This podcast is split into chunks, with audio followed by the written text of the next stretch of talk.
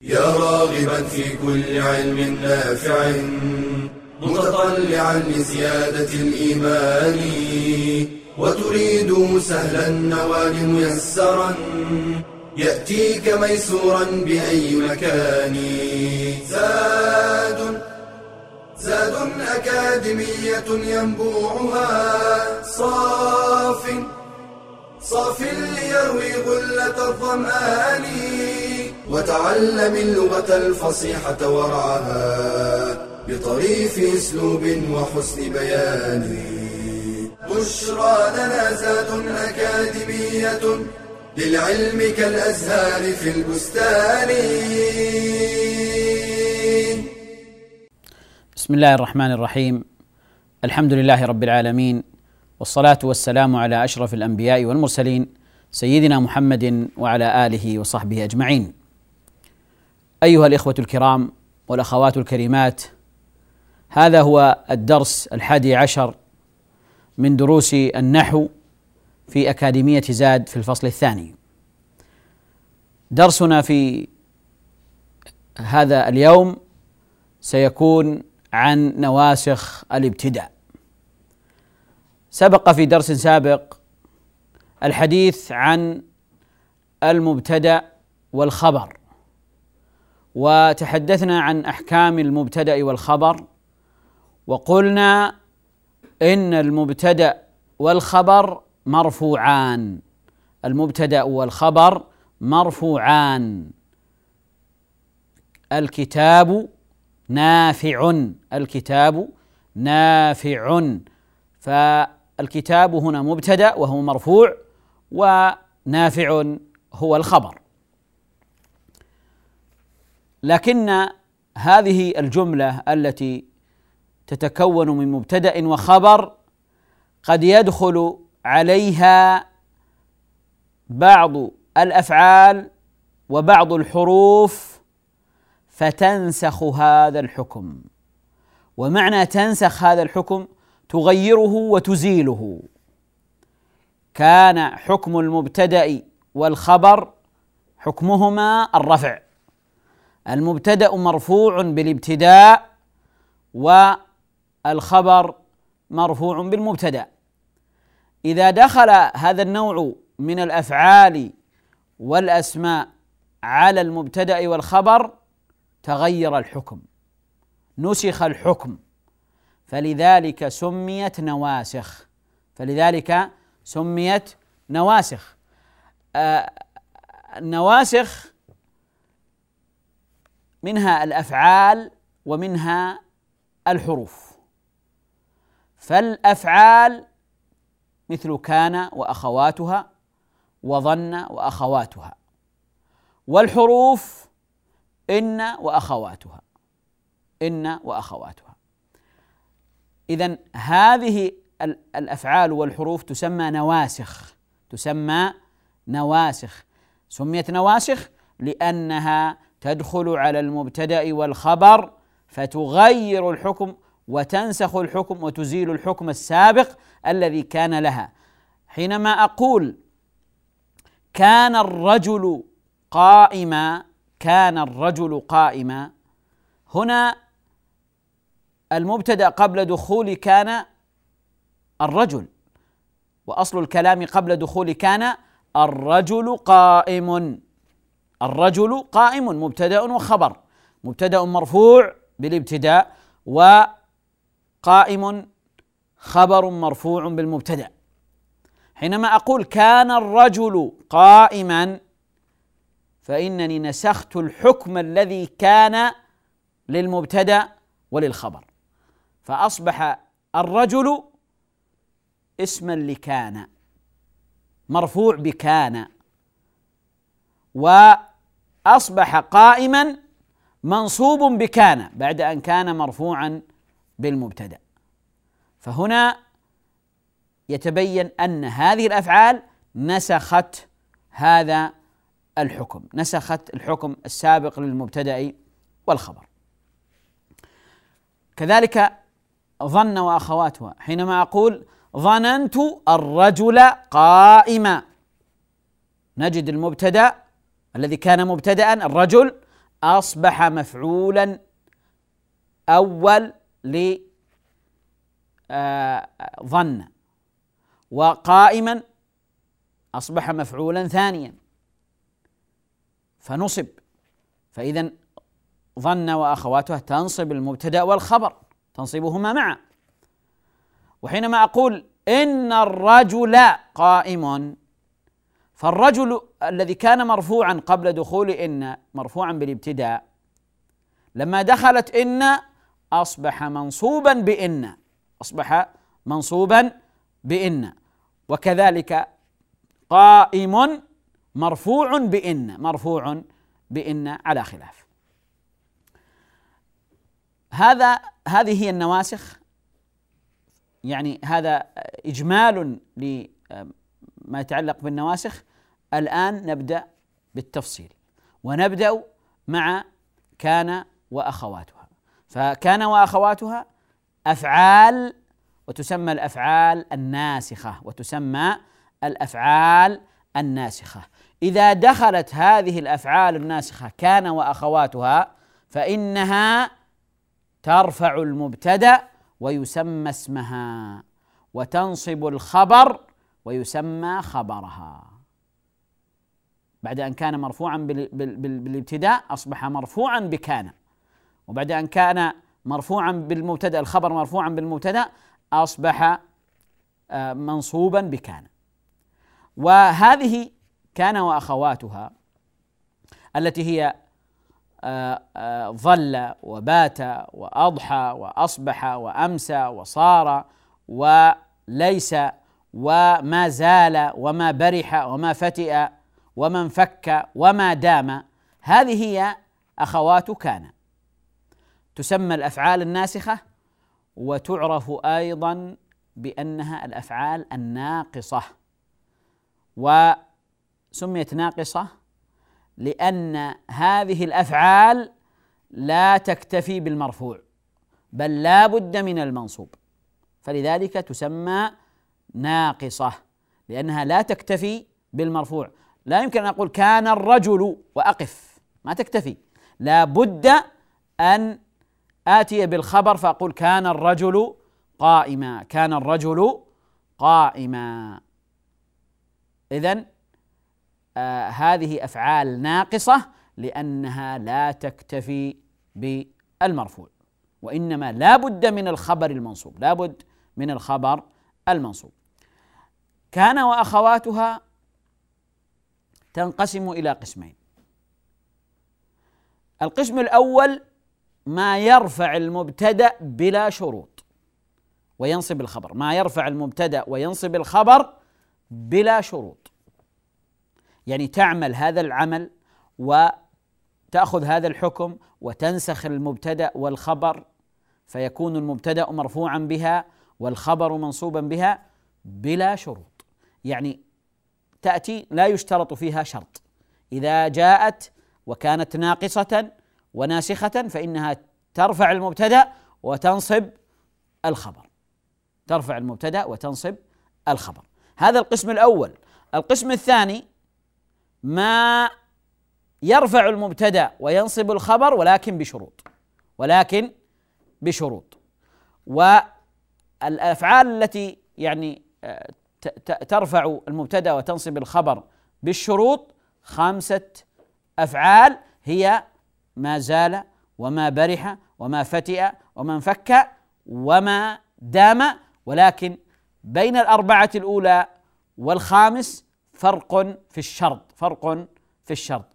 إذا كان وأخواتها تنقسم قسمين ما يرفع المبتدأ وينصب الخبر بلا شروط وما يرفع المبتدأ وينصب الخبر بشروط و نفصل الكلام حول هذه الأقسام بعد الفاصل إن شاء الله.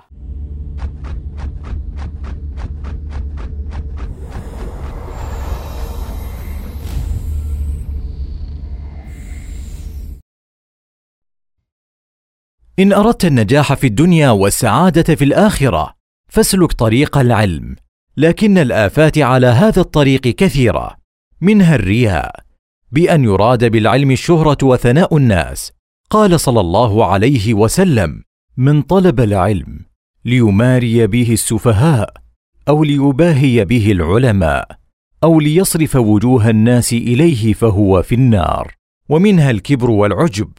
قال مجاهد لا يتعلم العلم مستحي ولا مستكبر. ومنها الحسد. قال تعالى وما اختلف الذين اوتوا الكتاب الا من بعد ما جاءهم العلم بغيا بينهم. أي بغى بعضهم على بعض فاختلفوا في الحق لتحاسدهم وتباغضهم. ومنها الانشغال بالدنيا وملهياتها وأشغالها عن تحصيل العلم النافع. ومنها التعالم والتصدر قبل التأهل فإن التصدر يمنع من تلقي العلم. قال عمر بن الخطاب رضي الله عنه تفقهوا قبل أن تسودوا ومنها الفتور والكسل. قال صلى الله عليه وسلم إن لكل عمل شرة ولكل شرة فترة فمن كانت شرته إلى سنتي فقد أفلح ومن كانت فترته إلى غير ذلك فقد هلك. فالزم طريق العلم ولا تصدنك الآفات واحذر من قطاع الطريق. قال تعالى ولا يصدنكم الشيطان انه لكم عدو مبين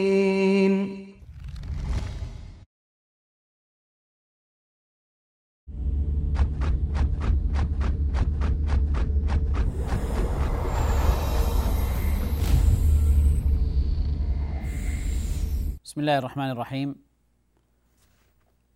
تحدثنا قبل الفاصل وتوقفنا عند الكلام عن أقسام آه، كان وأخواتها. وقبل أن نفصل القول في هذه الأقسام ونضرب الأمثلة آه، أنبه إلى أمر آه، يعني قد يغفل عنه بعض الطلاب. ويجب التنبيه عليه وهو أن هذه الأفعال هذه الأفعال متصرفة كثير منها متصرف بمعنى أن كان تأخذ هذا الحكم وكذلك مضارعه مضارع هذا الفعل كان ويكون والأمر كن الأمر كن وكذلك بقية الأفعال المتصرفة. هناك بعض الأفعال غير متصرفة مثل ليس فهي غير متصرفة لا يأتي منها إلا الماضي لكن صار يصير و آه، آه، صر إلى كذا فيستعمل منها الماضي والأمر وكلها على آه، بابها أنها أفعال ناسخة. فلا فرق بين أن نقول كان الرجل قائما وبين يكون الرجل قائما إلا في المعنى. ذاك يدل على الماضي وهذا يدل على الحال أو الاستقبال. لكن العمل واحد والحكم آه، واحد أنها ترفع المبتدأ ويسمى اسمها وتنصب الخبر ويسمى خبرها. نعود إلى الحديث عن أقسام آه، كان وأخواتها. ذكرنا القسم الأول وهو آه، ما يعمل هذا العمل أي عمل؟ رفع المبتدأ ونصب الخبر. ما يعمل هذا العمل بلا شروط. بلا شروط. كان ظل بات أضحى أصبح أمسى صار ليس. ما أمثلة ذلك؟ حينما نقول كان الرجل قائما ظل الرجل قائما صار الجو صحوا آه، أصبح آه، المؤمن امنا أصبح المؤمن امنا من أصبح منكم امنا في سربه. الحديث من أصبح منكم امنا في سربه. آه، أصبح واسمها ضمير وامنا خبرها. وهكذا بقية هذه الأفعال بات آه، بات الحزين متألما بات الحزين متألما بات الحزين متألما. الحزين اسم اسم بات ومتألما خبر بات. وهكذا أيضا بقية الأفعال. ليس التي تدل على النفي ليس الرجل قائما. ليس الرجل قائما فليس هنا فعل ماض ناسخ والرجل اسم ليس وقائما خبر ليس. فهذا القسم الأول يعمل بلا شروط يعمل بلا شروط. القسم الثاني القسم الثاني هو ما يرفع المبتدأ وينصب الخبر بشروط. وهي خمسة أفعال لكن هذه الخمسة الأفعال تنقسم أيضا قسمين. القسم الأول ما يشترط في عمله أن يسبقه نفي أو شبه نفي. يعني يشترط ما تعمل هذا العمل ما ترفع المبتدأ وتنصب الخبر إلا إذا سبقت بنفي أو شبه النفي.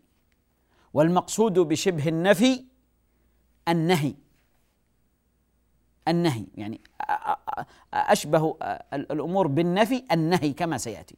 طيب ما هي هذه الأفعال؟ هي أربعة.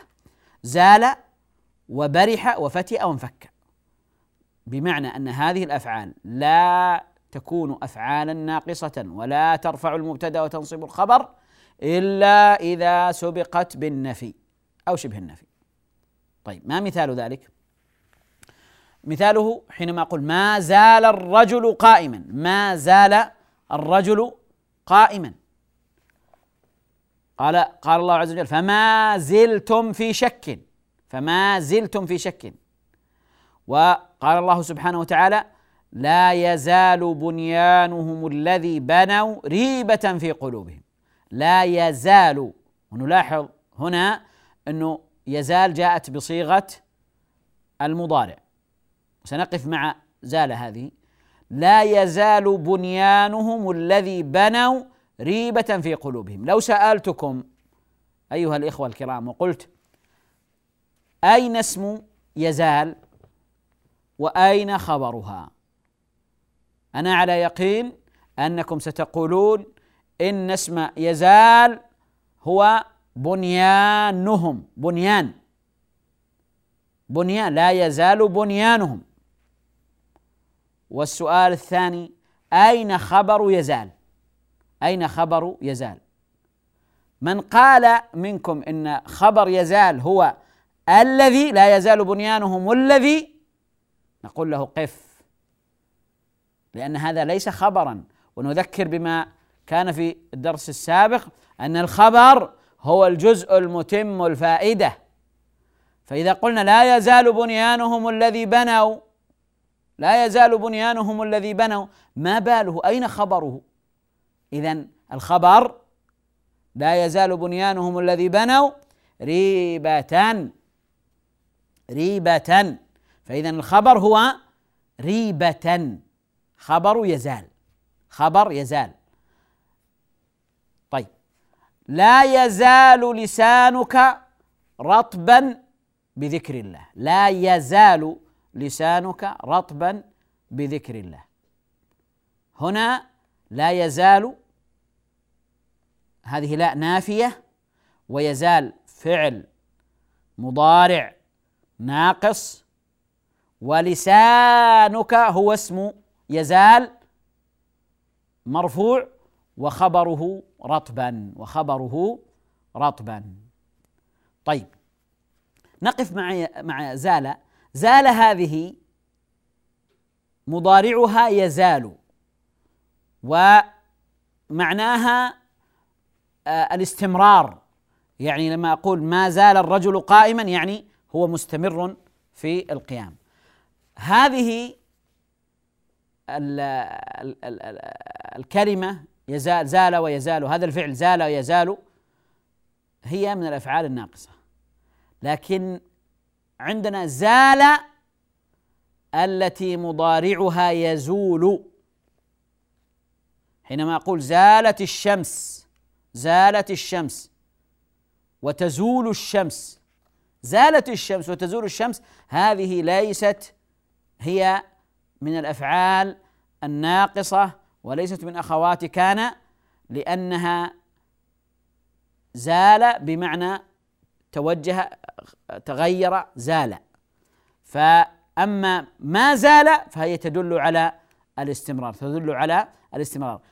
هذه الناقصة اللي هي من اخوات كان مضارعها يزال وتلك زال مضارعها يزول يتغير ينحرف يعني يأخذ آه، شيئا مكانا آخر وهكذا.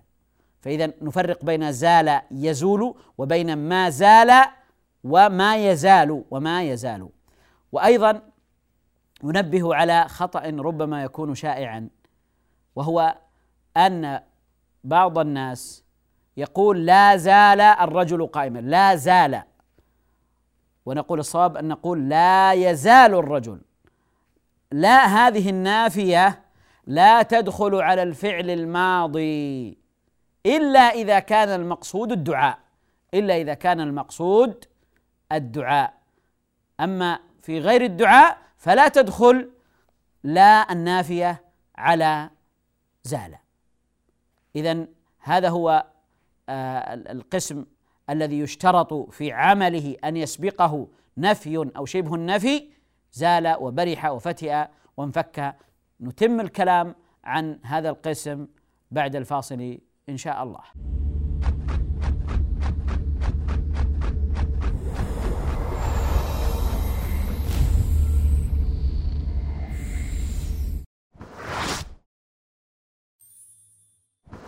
هل أنت حريص على تصحيح عباداتك؟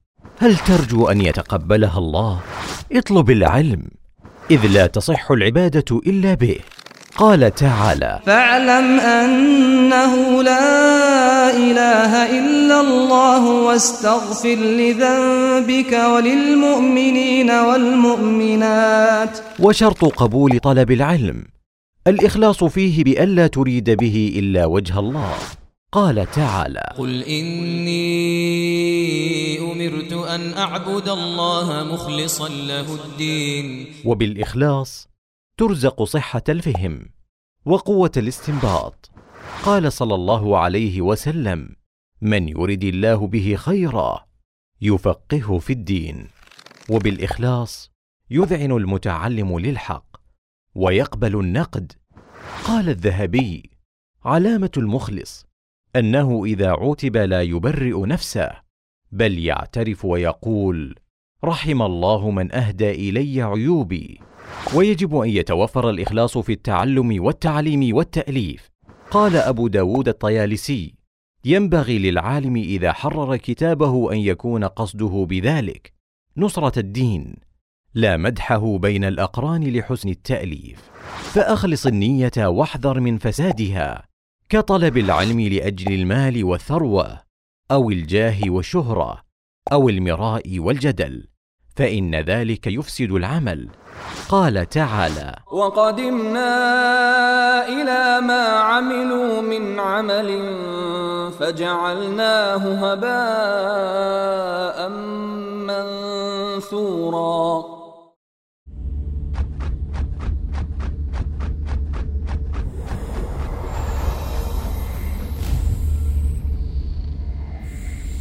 بسم الله الرحمن الرحيم. توقفنا قبل الفاصل أيها الإخوة الكرام عند الحديث عن القسم الثاني من أقسام الأفعال الناسخة آه، التي هي كان وأخواتها. أذكر القسم الأول هو ما يعمل من غير شروط. كان ظل بات أضحى أصبح أمسى صار ليس. هذه الأفعال تعمل بلا شروط. القسم الثاني ما يعمل بشروط. وهذا القسم ينقسم قسمين. القسم الأول هو ما يشترط في آه، عمله أن يسبقه نفي أو شبه النفي. نفي أو شبه النفي. وهي ما زال وما برح وما فتئ وما انفك. ما زال وما برح وما فتئ وما انفك. فيشترط في عملها أن يسبقها أن يسبقها النفي أو شبه النفي. أخذنا أمثلة على النفي فقلنا مثلا ما يزال لا يزال لسانك رطبا آه، لا يزال بنيانهم الذي بنوا ريبة. هذه الأمثلة القرآنية. شبه النفي المقصود به النهي وقد يكون أيضا الدعاء. ولا زال منهلا بجرعائك القطر. ولا زال منهلا يعني يعني يدعو إنه إنه لا يزال القطر ينهمر عليها. ولا زال منهلا بجرعائك القطر. فلا زال. لا زال كما ذكرنا هذا للدعاء. لأن زال فعل ماض لا تدخل عليه لا إلا إذا أريد به الدعاء. لأننا في الأفعال الماضية عموما حينما أقول ذهب وكتب هل أقول لا كتب؟ لا كتب. لا كتب الرجل لا كتب زيد لا كتب محمد. لا. إنما يكون هذا في الدعاء. لا حرمك الله لا حرمك الله الأجر. لا حرمك الله الأجر. ما تدخل لا على الفعل الماضي إلا في الدعاء. إلا في الدعاء. فما يصح أن نقول لا زال ونحن نقصد ما زال. النفي. ونحن نقصد النفي؟ لا. إنما إذا قصدنا الدعاء صحيح نقول لا زال المطر ينهمر علينا إن شاء الله. فهذا الدعاء هو شبه أيضا يدخل في شبه النفي. وكذلك النهي.